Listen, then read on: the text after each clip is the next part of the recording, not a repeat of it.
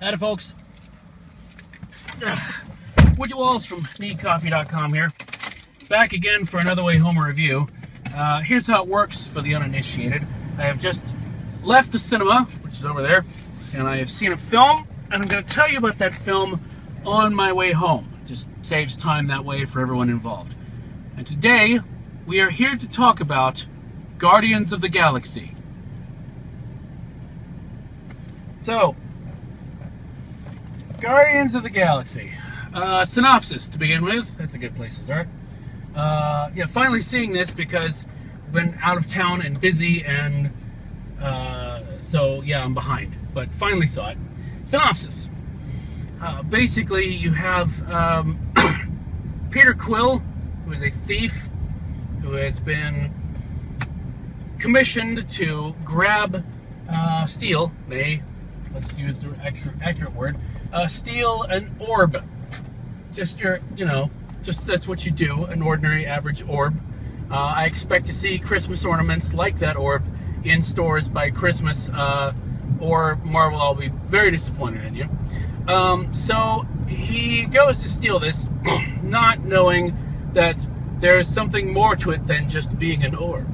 And he kind of sets in motion a series of events and brings some people together that will form the titular group, the Guardians of the Galaxy, as they try to stop some crazy guy named Ronan, who likes to go around and accuse things, and then proceed to destroy them, because that's just what he does. So you have, the sides are drawn between the Guardians, who are sort of thrown together, as most good groups are, and Ronan, who is basically, you know, Lee Pace. He's that guy from Pushing Daisies with a lot of makeup on and armor. So, there's your synopsis. Oh, but, I mean, along the way, the Guardians are a raccoon and a talking tree, and, you know, an assassin that Captain Kirk would drool over, and Dave Bautista having spent 13 hours in makeup. That's, there you go. Okay, so here's the deal. I find it incredibly amusing that, and I've been saying this multiple times, that Marvel basically, you know, announced, oh, we're going to do Guardians of the Galaxy. And everybody was like, Guardians of the Galaxy? What the hell is Guardians of the Galaxy?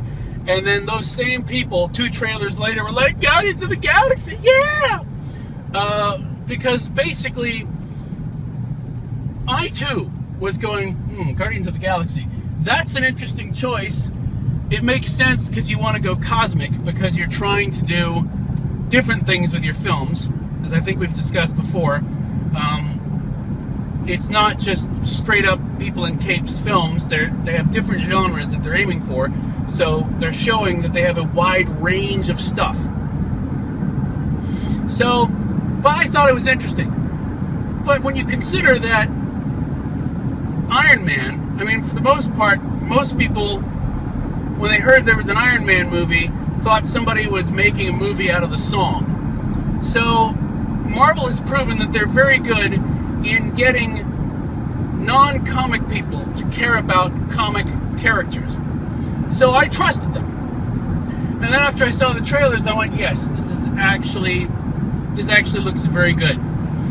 Not just because of the excellent soundtrack, and probably some of the best use of songs and selection of songs this side of Quentin Tarantino and Zack Snyder. Yes, Zack Snyder picks good music. You shouldn't let him near people with capes, but he picks good music. Now, basically, after I saw that, I myself took the film to be what I think it was mostly intended to be, because, as I've said many times before, in my youth, which was sometime around 18, we didn't have, you know, we didn't have anything. Let's just cut to the chase. We had 3 networks, and then we basically had, like, the video store around the corner, and you got so bored, or at least I did, because there's nobody where I lived. I went systematically through genres and just watched movies. And I watched a lot of really horrible, and yet fun, but also horrible, 80s sci-fi flicks. and late 70s, because once Star Wars hit, everybody wanted to do one of those. So, to me, this looked like, I guess it's James Gunn as well, so I sort of understand his sensibility. And by the way, because I'll forget to say it later, if you have not seen The Specials, which is a superhero movie he did a while back, for the love of God, do so immediately. But basically, this to me looked like one of those 80s sci-fi films where a bunch of misfits get together to do something, you know, Magnificent Seven style, which has been turned into everything. And, you know, the most unlikely people become heroes and have to save the day. That was the plot line for numerous late 70s, 80s sci-fi films, and it still is now. But this had that sort of feel, because back then, everything wasn't so serious. It was, you had moments of goofiness. You had, they would let you laugh.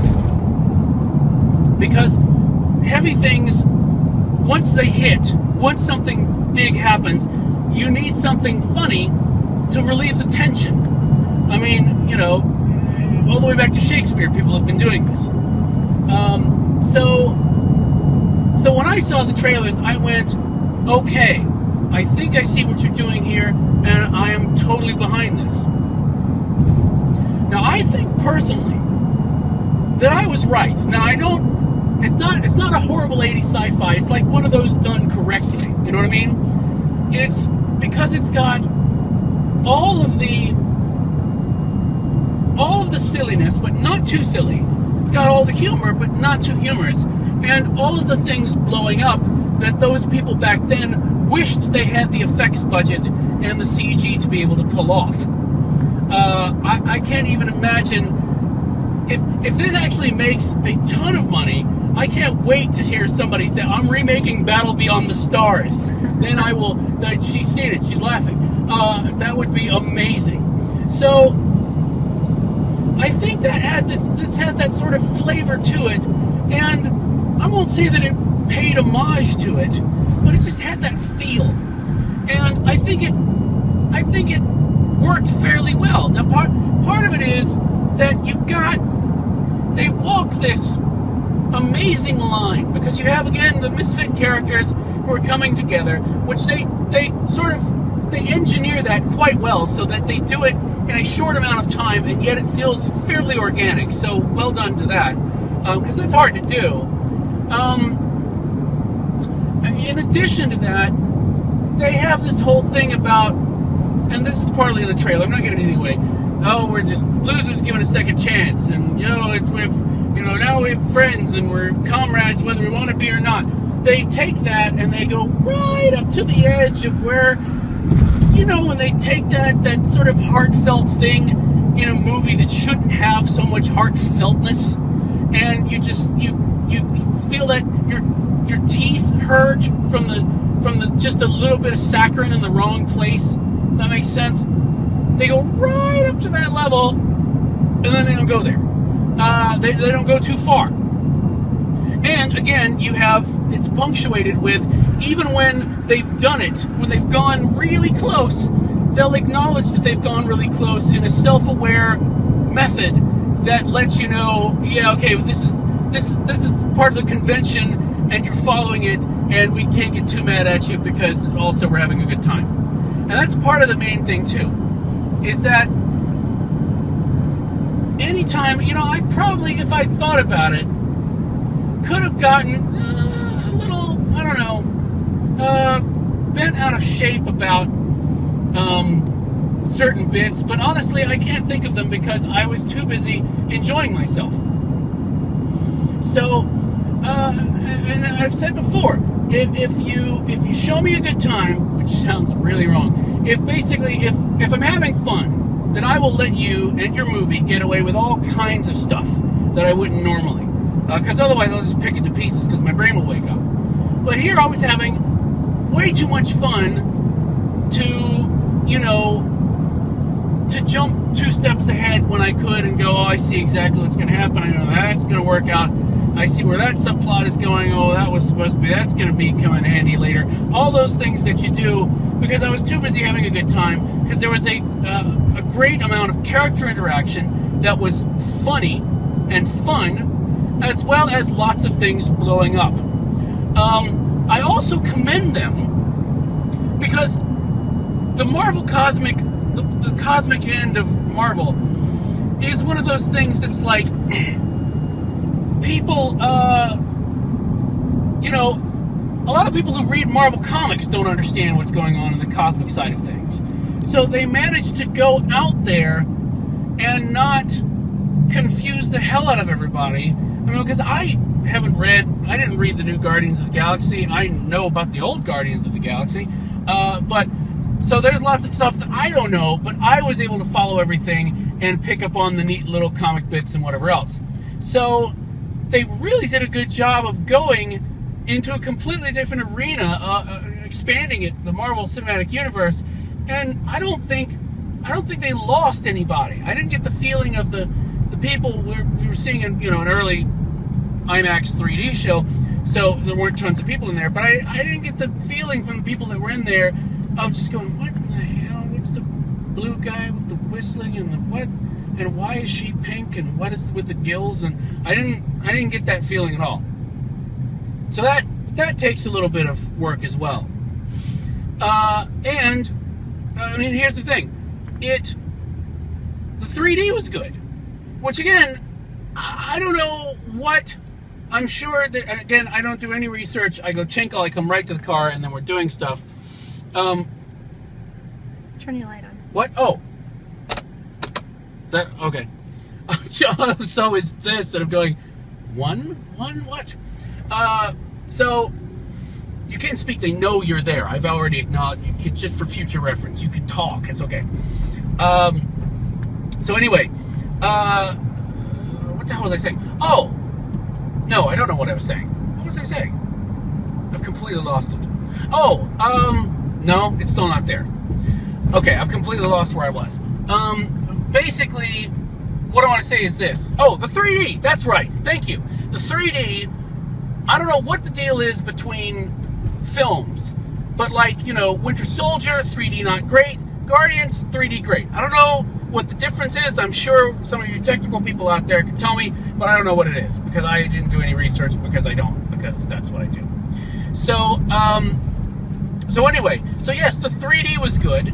It looked good. The CG characters like Groot and Rocket looked good. They were believably in the frame. You know, sometimes you just go, yeah, you're not even there. That was fine. And, I mean, the biggest thing is, it was fun. It was a fun sci-fi, I won't go so far as to say romp, but it was romp-like. It was pseudo-rompish, if you want to say that. I don't know why you would, because no one would ever say that word. I don't even know why I said that word. But basically, it was just fun. A great summer sci-fi flick, again, of the sort that, you know, I sort of have a warm spot for deep in my heart. So, yeah, and I think it was worth it on the IMAX just because there were lots of explosions and they were pretty when very, very large. So, I'm not sure what else to say. That I think I have not already covered. There are some things that I would love to talk about that we'll talk about on a podcast somewhere because they would be spoilerific, and we don't like that. So we'll skip that for now. I'll just say that the coda after the credits was interesting. So cup-wise, I think I'm going to go with 4 out of 5. It probably would have been a 3.5, except that I had a ton of fun. And the 3D was worthwhile, so that should be rewarded. And should you see it? Yes, of course, you should see it. Marvel right now is like the Pixar. They're what Pixar used to be, where, you know, the worst they did is pretty good, at least in my opinion. So we should ride this train until it derails like Pixar did. He said, a tear forming in his eye. So there you go, 4 out of 5 cups, hell of a lot of fun. I highly recommend Guardians of the Galaxy. It's just solid, goofy, fun. So there you have it. Another Wayhomer in the tank, so to speak. Thanks so much for watching. As always, if you're watching this on YouTube or somewhere else, remember, NeedCoffee.com is the site. We do other stuff there besides this, so feel free to stop by and watch that space, because we're going to be soon announcing our schedule for our Dragon Con appearances here in Atlanta over Labor Day weekend. So until next time, thanks so much for watching, and we'll see you later.